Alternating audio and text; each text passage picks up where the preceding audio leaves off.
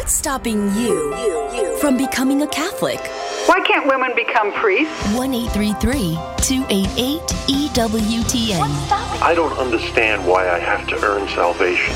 1 288 3986. Why do I need to confess my sins to a priest? What's stopping you? This is Called to Communion with Dr. David Anders on the EWTN Global Catholic Radio Network. Hey, everybody, welcome again to Call to Communion here on EWTN. This is the program for our non Catholic brothers and sisters.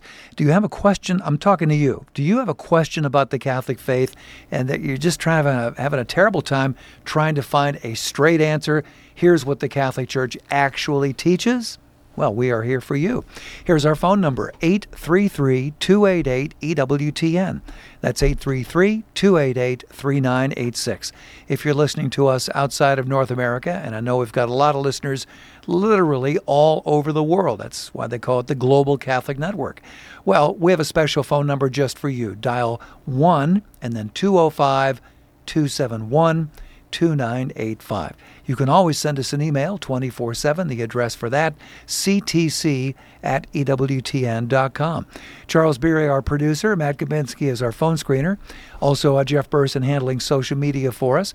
If you have a question, uh, perhaps you'd like to pose via YouTube or Facebook, we can handle that. Just put your question in the comments box. Jeff will see it, he'll send it to us, and off to the races we go. I'm Tom Price along with Dr. David Anders. Tom, how are you today? Very well. How are you, my friend? I'm doing decent, thank you. Glad to hear that. Interesting question here from Ray in Knoxville, Tennessee. Dr. Anders, can you help me wrap my brain around how Protestants who practice sola scriptura can, on the one hand, say they only believe what's written in Scripture, but on the other hand, they say Catholics are wrong. The original Catholics wrote the letters that Catholics later canonized into the Bible. How can you say, I only believe the Bible, but Catholics are just wrong? Plus, every time I ask a Protestant this question, they just start quoting scriptures at me that have nothing to do with the question. Thanks, Ray in Knoxville. Yeah, thanks, Ray. I appreciate the question. So th- there are an awful lot of inconsistencies and incoherences b- built into Protestant dogmatics, which is one of the reasons that I stopped being Protestant. But I'll tell you how I would have answered that question back when I was a Protestant. Uh, so, with respect to the doctrine of the Bible, the, honestly, there there is no good argument that a Protestant can give for why the Bible should be regarded as the rule of faith. This is this is the the best that they can do. I'm going to give you what, essentially the Protestant position, but I don't think it works. They would say, "All right, so when I read the Bible, uh, I feel sufficiently moved by it to the pursuit of God or holiness or love of Christ, or or, or, or, or there's some kind of religious response to the Scriptures." That uh, that is sufficient to establish to me that they are in fact divinely inspired. Calvin, John Calvin, would refer to this as the witness of the Holy Spirit. That some way or another, the engagement with the Bible is self-attesting. That uh, that that you can just know that you know that the Bible is God's word just by engaging it. And that that alone doesn't get you to the doctrine of sola scriptura. If it worked, which I don't think it does, it would get you at best to the doctrine of inspiration. Well, every Catholic believes in the inspiration of the Bible. We just don't think that God gave us the Bible to be the church's rule of faith, the kind of uh, sort of bedrock constitutional document that defines everything Christians are to believe or to do. We don't think it has that status. It is inspired, but doesn't not for that reason. Um, so Protestants try to give an argument for inspiration, and then here's the move that they make. They say, well, the Bible's God's word. It's inspired scripture. It's inerrant. It's infallible. Um, and, and nothing else has that status. Well, that's just an assertion. That's just an assertion. Nothing else has that status. And we need a rule of faith. We, we need something to base our Christian life on. So, since the Bible is the only thing around that has the status of being inspired and inerrant, it just must be the Bible. It's a kind of inference from the doctrine of inspiration. Mm-hmm.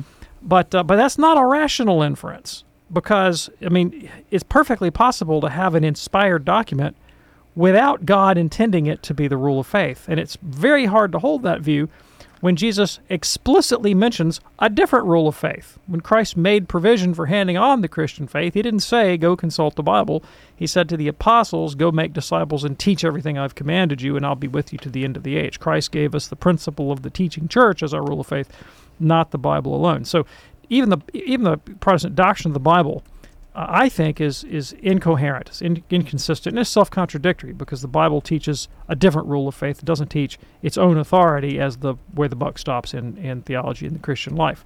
Uh, but in terms of why a Protestant who believes in the doctrine of sola scriptura, why would they, on the basis of that of that principle, reject Catholicism?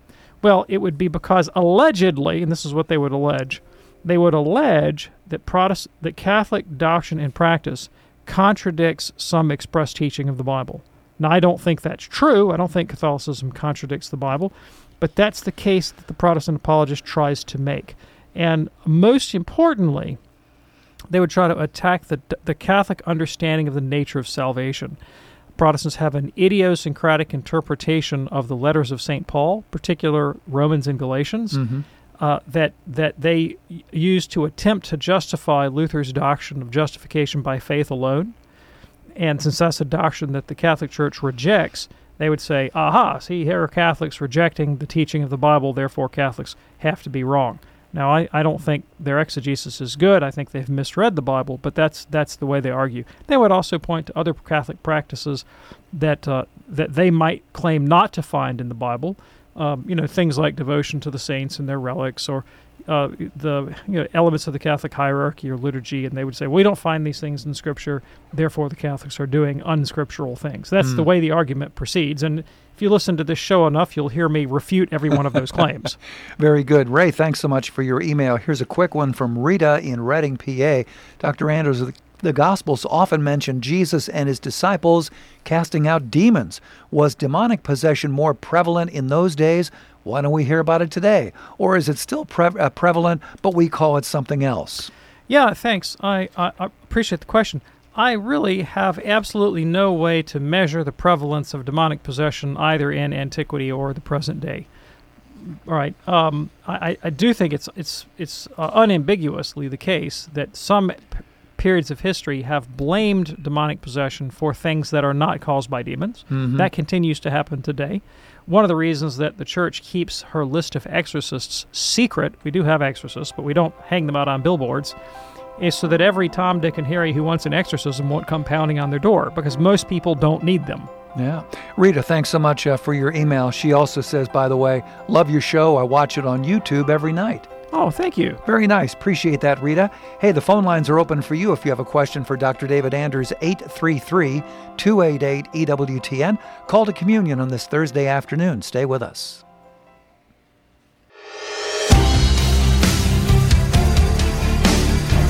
It's called to communion on this Thursday afternoon here on EWTN Radio. Our phone number, if you have a question for Dr. David Anders, 833 288 EWTN. That's 833 288 3986. A most excellent time to call right now while there are lines open. And while there are lines open, let me tell you about something beautiful now available from EWTN's religious catalog. It is the World Peace Rosary with Queen of Peace centerpiece, exclusive uh, from Gorelli Design Studio, created in conjunction with us here at EWTN. It's a rosary that speaks of the peace that only comes from our Lord Jesus Christ. The World Peace Rosary with Queen of Peace centerpiece features the six inhabitant continents of the world displayed around Jesus crucified who is, of course, the Prince of Peace. On the back of the crucifix, a verse from Holy Scripture that reads, Blessed are the peacemakers, for they will be called children of God, according that's according to uh, Matt 5 9, Matthew 5 9, as we uh, talk about uh, the uh, feast day of St. Matthew today. Also in the center of the rosary, Mary, Queen of Peace, watching over the world, inviting and encouraging prayer. On the back of the centerpiece, the words, Queen of Peace. These beads are smooth, round, clear glass with miraculous medals for the Our Fathers in antique bronze, like the crucifix and the centerpiece. 21 inches long when it's laid out flat. It comes in a white gift box. Can you imagine this as a gift for someone you love, maybe for yourself? Maybe uh, stick it in the closet for a Christmas gift. Wow. Check it out. It's available right now at EWTNRC.com. Uh, do check it out. EWTNRC.com. We're going to get to the phones in just a moment here at 833 288 EWTN. Uh, right now, though, there was a call that came in overnight last night on the EWTN listener comment line.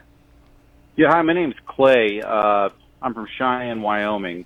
Uh, I'm an Episcopal, so I'm not Catholic. Uh, my question is, what exactly gives the Catholic priest this intermediary uh, power, so to speak, that, that other factions of Christianity don't have? Because you know, I came to know Christ, and my life changed 100% through Alcoholics Anonymous, and uh, I could not 100% disagree more uh, that I didn't that I did not have a very powerful connection to God as a result of a spiritual experience as a result of taking the steps through Alcoholics Anonymous. And my, my question there is exactly what gives the Catholic priest that power, because I absolutely do feel God. And uh, I've, I've noticed that a, a very human problem with that no human power has been able to stop in my life was taken away. Okay. yeah, I really profoundly appreciate the question, although it is based on a misunderstanding of the Catholic position. The Catholic Church does not teach that the mediation of the priest is the only mediation. We don't say that. Uh, in fact, St. Bonaventure, who's one of our key theologians, a doctor of the church, once wrote that the world, meaning the whole thing, the whole kit and caboodle, the world is a ladder ascending to God. And with eyes properly attuned, with heart properly attuned, it is possible to find the presence of God everywhere and in anything. Right? And so the of course the Catholic Church recognizes and celebrates the fact that you can in a manner of speaking connect with God through the medium of the 12 steps and the support of a of a recovery community. These kinds of things are good. The church doesn't oppose them. She's in favor of them and Yes. does not say never says that you can't meet God in those kinds of places. So thanks be to God for your sobriety. Thank you for Alcoholics Anonymous helping you. Uh, don't want to say anything of the kind uh, that that that's a bad thing or that you can't meet God there. No, no, no, no, no. That's a total misunderstanding of the Catholic point of view. In fact, your parish uh, right here in Birmingham uh, hosts Alcoholics Anonymous uh, every week, I believe. That's that's right. So there are a lot of Catholic parishes that, that play host to Alcoholics Anonymous. That's to be sure. There's also a ministry called Catholics in Recovery, which is a Catholic 12-step program, but it's based on the 12 steps of Alcoholics Sure, Anonymous. sure. So so yeah, that's that's a great thing. Now, um, so uh, but here's the thing with the Catholic priesthood, and not the priesthood only, but with all the sacraments of the Catholic Church. So the Catholic position is that Christ has put into the world some tangible objective signs to which there is a promise of divine assistance where if you access these signs that they will make present to you in a unique way a saving encounter with Christ that is different from the kind of saving encounter that you might have through something like Alcoholics Anonymous or for that matter another religious tradition um, because see the person of Jesus uh, the incarnation itself, actually, I should say, is a, is a very special mode of the divine presence. So, yes, I can find God in a rock or a tree or a beautiful lake or, or a, a helpful practice of uh, self discovery and self discipline. All that's true, all right? But God becoming man is something of an entirely different order. Right? This is this is the clearest manifestation of God in history, and the fact of the incarnation fundamentally changed the whole course and tenor of human life. And I won't make the case for that right now, but any any study of human history will let you see how the presence of Christ in the world has radically transformed human consciousness in a way that mere nature could not, right? And the Catholic Church, the priesthood of the Catholic Church and the sacraments of the Catholic Church are a kind of extend, kind of an extension, a sort of continuation of the presence of Christ via the incarnation, insofar as Jesus commissioned specific individuals with a mission to preach the gospel, to share his teaching, and to manifest his presence through the sacraments. And thank you so much uh, for your call uh, that we received overnight on our EWTN listener comment line. If you're ready now, let's go to the phones live at 833 288 EWTN. We begin with Gil, a first time listener in Grand Rapids, listening on the Great Holy Family Radio. Hello, Gil. What's on your mind today, sir? Well, um, I just wanted to make a comment uh, regarding uh, the Bible. Uh, I am a, a proud Protestant and um, very respectful of all religions. And uh, I'll agree to disagree with both of you. Hope you guys do the same too. I'm sure you will. anyway, um, my question um, or, or, my my comment on the Bible is, uh, as a Protestant, we look at the Bible more as a, um, a like your car manual. Um, you know, um, you, you, you know, I, and I, and I do go to it every day, um, but we use it as a guide or you know an instruction booklet, if you will. Um, yeah, I really profoundly appreciate that comment, and in fact, I often have occasion on the show to distinguish the way Catholics look at the Bible from the way Protestants look at the Bible and Tom, you've heard me say it. I have often made exactly this illustration. I've said Protestants regard the Bible like the user's manual in their car. So it's it's delightful to have a Protestant call up and use that exact same metaphor yeah. to describe to describe their approach to the Bible. That is sort of like a user's manual on the Christian life, right? Hmm. I understand very well that that is the Protestant position. It's a position that I used to hold back when I was a Protestant. And there were several things that made me personally change my mind. One of them was the fact that the Bible itself never references itself in this way. So you, you won't find any passage of the Bible that says, if you need a user's manual for the Christian life, please regard the scriptures. And in fact, the discrete texts of the Bible, the individual books, whether Matthew, Mark, Luke, Genesis, Leviticus, Deuteronomy, you name it, the discrete books of the Bible show no indication, no awareness that they are parts of something that we might call a canon or a list of biblical books that is to function as a kind of comprehensive guide or user's manual on the Christian life. So the idea that this collection of books, particularly the 66 books that Protestants have gathered together, that this particular collection of books is to function in this way is something that you don't get from the Bible itself, but it's a conception of the scriptures that is imposed upon the collection from the outside. And when you when you look at what, where does that idea historically come from, basically it emerges out of the Protestant Reformation. I mean, it has antecedents, but the, the, the form of the doctrine, as we now have received it, mm. is the work of the Protestant reformers. It's not a doctrine that Scripture itself produces but it's one that's imposed upon it, in particular by Martin Luther at the Leipzig debate with John Eck in 1519. And so the doctrine of the Bible doesn't confirm, the doctrine of the Bible regarding itself doesn't actually confirm this view of the Bible. When I look at what Scripture actually says, I mean, read the text, uh, you'll find that most of the documents are written as occasional documents. So, you know, St. Paul will write a letter to the church in Rome on the occasion of his visit to the church in Rome, and he writes about things that are pertinent to that particular audience. Same with his letter to the Corinthians or to the Galatians. Um, you know, uh, the, the, obviously the Old Testament prophets situate themselves very much in their time and place. They reference contemporary kings and, and, and characters and movements and political concerns that are germane to their own situation and interests. And, um, and none of them begins with, hey, this is chapter 32 in the comprehensive user's manual on the Christian life, right? And so, you know, I, when I was a Protestant, I began to ask myself the question why do I think of the Bible in this way? Why do I think it's the rule of faith for the church? And when as soon as I put the question to myself, I realized, well, the reason I think this way is that's what I was taught.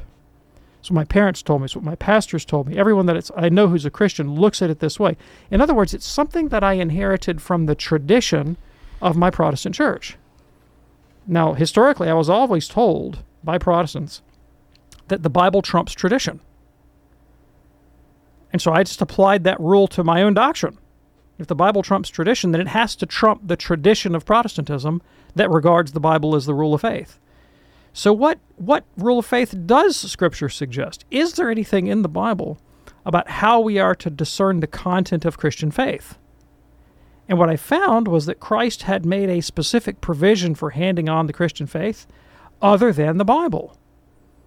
In Matthew 28, he appointed 11 individuals and said, Go forth into all nations and make disciples and teach everything I've commanded you. Now, what Christ commanded was oral tradition. He didn't write down his words. And he made these statements before there was any Bible written. And then promised, I'll be with you to the end of the age. Whatever you bind on earth is bound in heaven. Whatever you loose on earth is loosed in heaven. And whoever hears you hears me. And whoever rejects you rejects me. In other words, Christ authorized specific individuals with a specific authority to teach with authority and he promised to guarantee their words until all eternity, and the gates of hell would not prevail against them. That's pretty much what the Catholic Church thinks. The Catholic Church thinks that Christ sent out the apostles and their successors, the bishops, to authoritatively teach the faith, and that he promised his divine assistance. And one of the things that the Catholic bishops did historically was gather together a list of writings that they declared to be Holy Scripture and inspired by God. And central to the Church's liturgical uh, theological and prayer life called the Bible. And so the reason we even have the Bible that we have, the reason the Protestant church has the Bible that, we, that it has, is because Catholic tradition and Catholic authority compiled it and promulgated it to the world as the Word of God. Uh, Gil, is that helpful for you, sir? I've been trying to. I'm. I'm sorry. Do you guys like mute the callers when you call in? Because I've been. I've been trying to uh, interject things and and and interject, interject away. Now is your time for interjection. Go right ahead. Okay, because I was, I, I, to be honest with you, I missed most of what you were saying because I was trying to talk, and I, I don't know if you guys can't hear me or what. No, we, we, we can't. We don't have a go back and forth when I'm when I'm speaking because it, it it makes for bad signal in the radio. So go ahead and have your say. Okay. Well, all you know, all sixty-six Bibles, as you said, uh, that the Protestants uh, believe were canonized. Um, they're all separate books. Yeah. So they're not they're they're not going to say that you know refer to the Bible. Of course not. Because the Bible didn't ex- exist. Right. Right. But they are they are a manual. Um, so how do you know, you know that? Uh, to, to help. How do I know that? Yeah. Because I've read it. And and do they do they suggest about themselves that they are to be read comprehensively as a manual? No, but they they do. You know, I mean, you, you think about the Lord's prayer. You know, Jesus said you should pray like this. We don't have to. You know, he he he was telling us, showing us, if you will, in a manual, speaking to us, saying, you know, our, our Father who art in heaven, hallowed be thy name. So they definitely give instruction. There's there's no doubt that the Bible provides instruction on the Christian life. That's really not an issue between Protestants and Catholics. The issue at Pro- it, it, what's at issue between Protestants and Catholics is whether the Bible in total is a comprehensive and sufficient guide to the Christian life. There's no question that it is a guide of a sort. Sure. But is it, is it a comprehensive and sufficient guide? I believe so. Otherwise, we wouldn't have it. I mean, Uh, the Bible. you- you- you wouldn't have the Bible? The, Bi- the, we wouldn't have the Bible. The Bible is is is the number one best-selling book every year, and it has been since they started keeping Okay, let, let me respond that. to that. So, the, the claim that if the Bible were not a comprehensive and sufficient guide to the Christian life, then we wouldn't possess it. I'm not sure how that follows, right? Because, see, uh, the Catholic Church position is that the Bible is the inspired Word of God, and it does provide guidance on the Christian life. But there are many things that it does not do. There are questions about the Christian faith and life that it does not answer. And the reason it doesn't answer them is that God did not intend for the Bible to be a comprehensive guide to the Christian life. So, you know, one obvious example would be which books uh, belong in the Bible?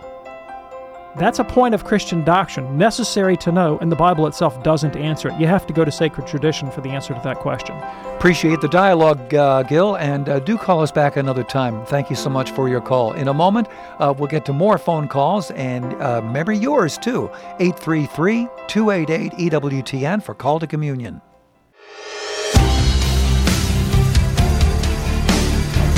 Thanks for joining us for the Thursday edition of Call to Communion with Dr. David Anders here on EWTN. Busy phones today. If a line does become available, your number is 833 288 EWTN. Let's go now to Chris in Illinois, listening on the EWTN app. Hey there, Chris. What's on your mind today?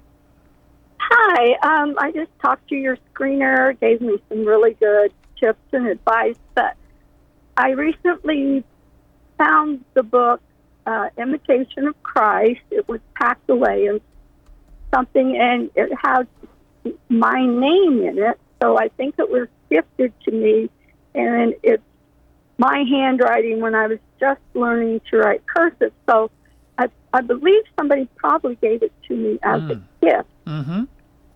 But it is so in depth and so adult that I can't imagine that in third grade that anybody could have comprehended it. And I'm so I picked it up. I'm trying to read it.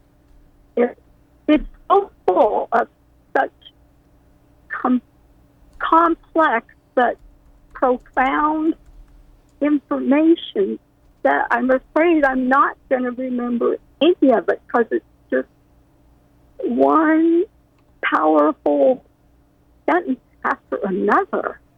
I just wanted to know what is the best way to read this book. Yeah, thanks. I really appreciate the question. So, The Imitation of Christ, often ascribed to Thomas à Kempis in the 15th century, is a classic of Catholic devotional literature, and uh, it's highly regarded by, by many authorities in the Church. I think the way to read it is in pieces and meditatively. You're not going to sit down and read it to cover to cover like you would some normal piece of nonfiction where you know there's a thesis and an argument and you're just trying to follow it to the conclusion. That's that's not the way this book works. So you know I just pulled up chapter seven at random here uh, of fleeing from vain hope and pride.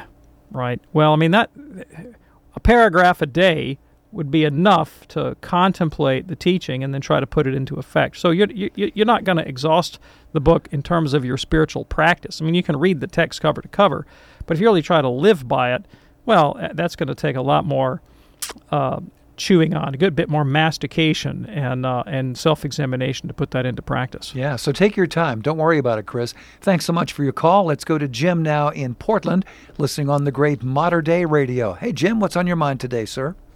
Um, I uh, question is regard to King David of the uh, Old Testament, and I I, I think I've got kind of a problem with him. Um, there's a part where he says, uh, "Against you, O Lord, have I sinned?" You know, and uh, well, he sinned against Bathsheba. He sinned against Uriah, and I figure if I'd have been born three thousand years ago, I could have been Uriah the Hittite. I kind of don't trust him. I think he indulged in sophistry. He's loath to admit. Uh, he'll admit sins to, about God, but not about uh, uh, Uriah and Bathsheba, and for that matter, Shammai. I think and um, I, it just uh, there's a, a certain arrogance that uh, I, uh, I I've got a little bit of contempt for actually. Yeah, sure. I really appreciate that. So I, I agree with you, and I have a, I have a few qualifications to add. One is that the biblical account of David's repentance uh, is, of course, more comprehensive than Psalm 51. Uh, we really find the story in 2 Samuel chapter 12. And when Nathan the prophet confronts David, and he confronts him by way of a parable, he tells him the story of a rich man who took a poor man's one blessed, lovely ewe and ate him, while the rich man had a whole flock of sheep. and uh, and when David hears the story and he thinks it's an actual history, he doesn't realize that this is a parable against him. He says, "As surely as the Lord lives, the man who did this deserves to die. He must pay for that lamb four times over because he did such a thing and had no pity." Right? So it's clear that David recognizes that the crime is a crime against a poor man. He doesn't construe this as merely a form of blasphemy, but as an offense against the dignity of another human being. All right, and uh, now when he when he writes pens his psalm of repentance, however, it is against you and you only have I sinned, O Lord. So how are we to construe that? Is it that uh, you know that David is a narcissist who's trying to escape personal responsibility and construe the whole thing as an act of impiety? I, I don't think that's the best way to read it. Um, the fact of the matter is, in the Hebrew tradition and the Christian tradition, that acts of indignity towards our fellow men are acts of impiety because our fellow human beings are made in the likeness and image of God, right? And and if we read this in light of say modern Catholic theology, um, you know, when you go to, the, to confession, you confess that you have done this or that bad thing. And we usually say, you know, um, uh, I, you know, I'm sorry because I, I fear the loss of heaven and the pains of hell, but mostly because I have offended you, my God, whom I ought to love above all things. And the the idea that loving God above all things is somehow in competition with um, the, the love of my neighbor is a false understanding. Like we only love God um, insofar as we recognize God in the dignity of our neighbor and our social duties, right? And so the way I personally try to live out that teaching of loving God above all things is that there is a there is an there's an order of justice and charity in the universe uh, that corresponds to my best nature. And to love God above all things means that I, I don't operate in a kind of craven attitude of just save me from hell, but I genuinely want to be conformed to the rational and loving principle that God put in the nature of all things, right? And so it, it, you can't do it apart from a genuine concern for, for the common good and the welfare of your uh, of your fellow man. Now, I will acknowledge to you that uh, ancient Hebrew religion, uh, is we find it in the Old Testament, does not represent uh, the height of human ethical behavior. Jesus did not think that.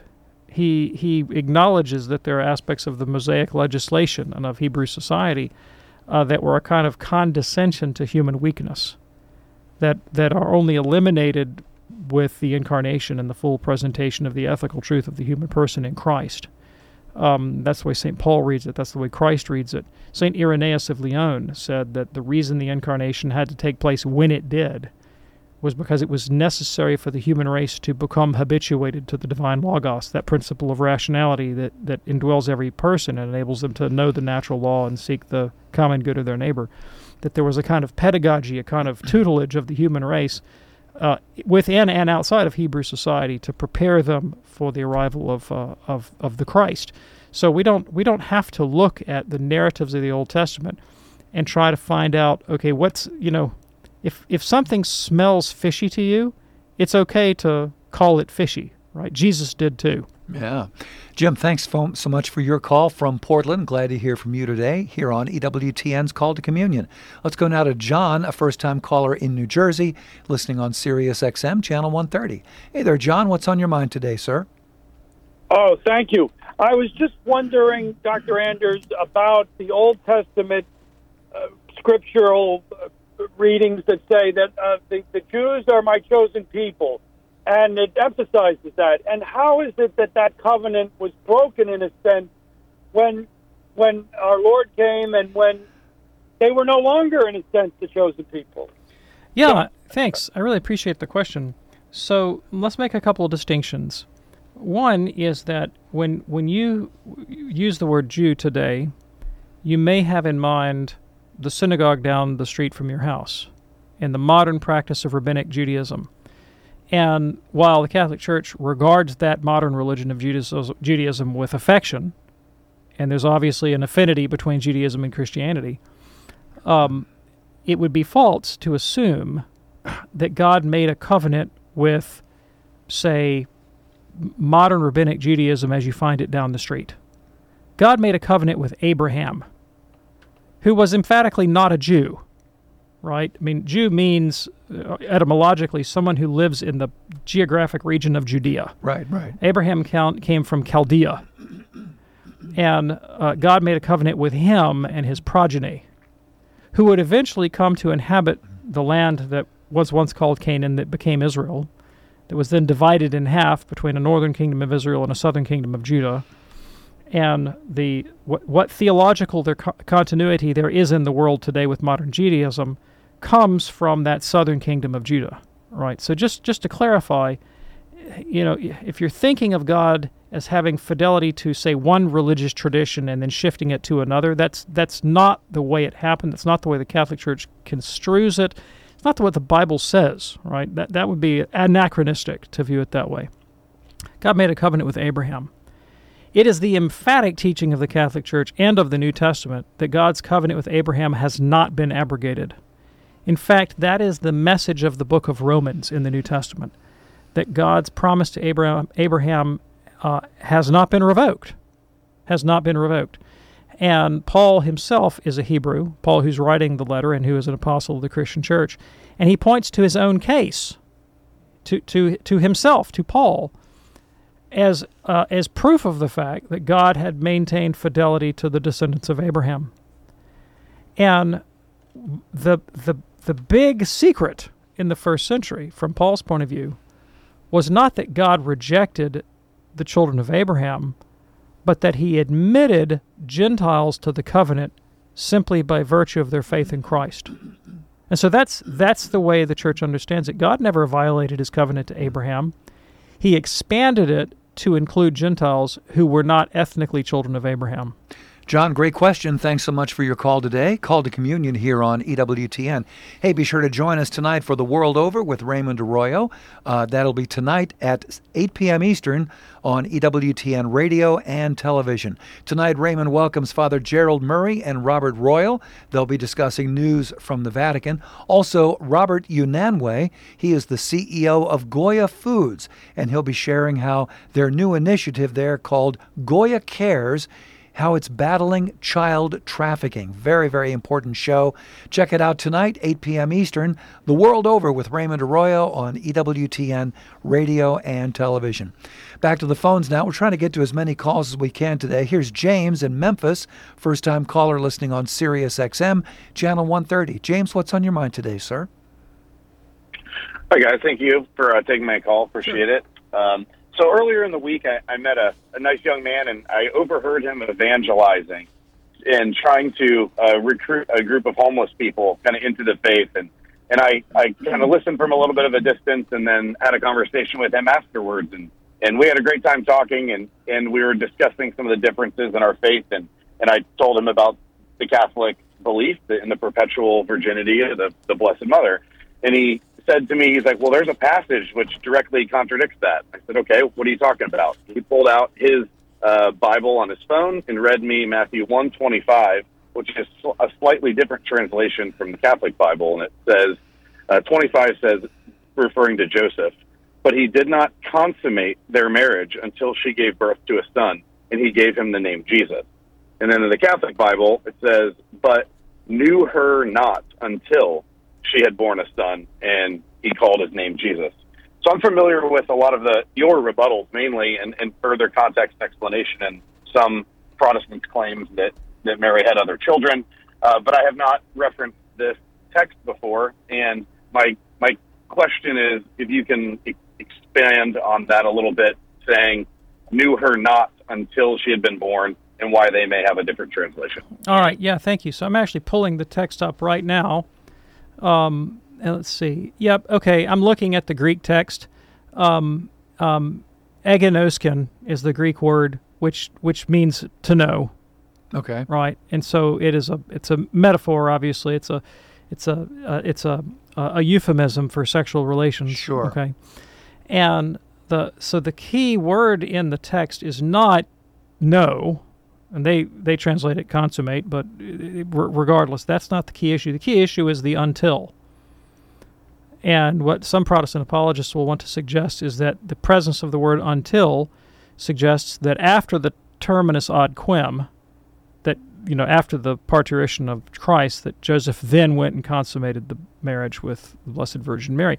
The problem with that assumption is that it assumes that the Greek preposition heos, which is the word translated as until, mm-hmm. always suggests that after the terminus ad quem, um, the point at which, uh, that the state of affairs under consideration necessarily changes.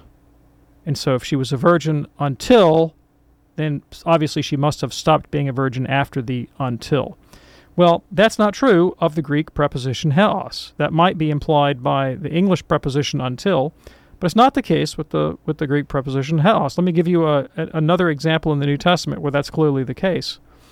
Acts 2:34 translates the psalm, "The Lord said to my Lord, sit at my right hand until heos I make your enemies a footstool for you." Now, if you apply the very same exegetical principle that your new friend has applied, you would have to conclude that the Son of God no longer sits at the right hand of God. Because the text says, Sit at my right hand until I make your enemies a footstool. Well, after that, according to the your friend's exegesis, Christ gets booted out of the right hand of God. well, that's absurd. Yeah, of course. That's absurd. Until just means here is the state of affairs that pertains for the period under consideration. And and all that Matthew is trying to communicate in chapter 1 is that Jesus was born of a virgin. That's that's what he intends to communicate. He's not offering an opinion on the conjugal relations of Mary and Joseph after that fact. Okay. James, we hope that's helpful. Thanks for your call. Here's Tom now in Oklahoma, listening on the great Oklahoma Catholic Broadcasting. Hello, Tom. What's on your mind today, sir? Well, hi. I wanted to to understand a little bit more about the concept of Catholics only cemeteries. Uh, in the in my hometown, it's majority Protestant, and there's a large uh, city cemetery, uh, and uh, but the, the Catholics have another cemetery across the road that is uh, entirely uh, Catholic. And I was just trying to understand. I, it, the city goes back away into the early 1800s, and I'm just wondering if there's a historical component of maybe prejudice against Catholics, or as one person suggested, maybe the Catholics were just snobs to have their own cemetery. I, I was just trying to understand if you had any understanding of why. The yeah, I do. I do. So there is a, uh, a a national historic landmark in Alabama in the city of West. Well, city. That's a bit of a stretch. in the town of West Blockton. Um, that was the the Catholic cemetery in West Blockton. And the reason that it was designated the Catholic cemetery is because the dominant Protestant population would not allow the Catholics to bury their dead in the public cemetery. Most of the uh, Catholics at that time were Italian immigrants who were day laborers and worked in the mines and things like that. Mm-hmm. And when they would come from Italy, and we're talking, you know, late 19th and early 20th century, they were corralled into um, something like a labor camp that locals referred to as the pen, and they were regarded with the same kind of opprobrium that racist white Southerners had towards black people in Alabama. And the Catholics were not allowed to send their children to public schools. Um, they weren't allowed to hold public office. Uh, they weren't allowed to bury their dead in the public cemetery. And so Catholics had to have their own institutions to, to care for their own because they were excluded from the larger civil society. Um, their burial practices are offensive to Protestants. Sure. Uh, because Catholics take great care uh, liturgically for the for the uh, remains of the deceased. You know, they're they're censed with holy water, and um, we, you know blessings and prayers are made over the corpse, and uh, you know requiem mass, a funeral mass is said for the repose of the soul, and you know Catholics will decorate the tombs of their dead with uh, with uh, little indicators, and they will come up and offer prayers for the dead and other sorts of things that are noxious to Protestants. So that there's some there there is some uh, historical reason as well. Now I don't know if that's the case in your own diocese. I don't know the history of your particular cemetery, but those those situations do exist in in, in American history. Tom, thanks so much for your call. Here's Eric now, a first-time listener driving through Oregon, listening on Mater Dei Radio. Eric, what's on your mind today, sir? Hi. so I believe in God created the earth and universe. I believe that God will come down from heaven and take us, take those, you know, close things out on earth, I guess is a better term. But does God know the future? Yeah, thanks. I appreciate the question. So the Catholic position is that time, temporality, is a creature. What I mean by that is that time is a created thing, it's a created mode of being. And God is the origin of every created thing, so God is the origin of time. And if since God is the origin of time, the creator of time, God himself is beyond time, he's timeless. Uh, God doesn't change. God is not subject to the passage of time. God is not doing something different on Tuesday than he was doing on Monday. God can't look backwards and see his own past. Any any way that you can conceive of reality in a in a in a temporally fractured way is not applicable to God. And it would be it's there's an analogy that one of the church fathers came up with. He said, imagine that you see uh, you have a king who's mounted on a tower and he's watching a parade go by in front of him. And from the point of view of someone on the ground, they just see the ranks of soldiers passing by one after the other. But the king, from his vantage point, can look to the end and the beginning and see the entire parade in one fell swoop. Um, now that that's a bad analogy because the king himself is subject to time. But if you can imagine a situation where God sees all of reality in one permanent instant, past, present, and future is one thing, that is God's relationship to temporality. Hope that is uh, helpful for you, Eric. Thanks so much for your call. Here's Marissa now in Georgia listening on YouTube this afternoon. Marissa, what's on your mind today? Hi, I heard uh, Dr. Anders answering to a guy, uh, a person last week about if a Muslim or Hindu uh, that will go to or will have salvation according to the Catholic. I don't know if it's teaching or doctrine. I was surprised to hear that he said yes. And my question is, how do you reconcile what the Gospels say uh, uh, to this Catholic teaching? Uh, what is your position? Do you agree with that? That uh, any other religion, person from any other religion can be saved according to Catholic teaching? Yeah, okay, thanks. I really appreciate the question. So let, let me give you an analogy to help you understand the Catholic point of view. Um, uh, there is an expression that my mother used a lot when I was growing up uh, that comes from 19th century America.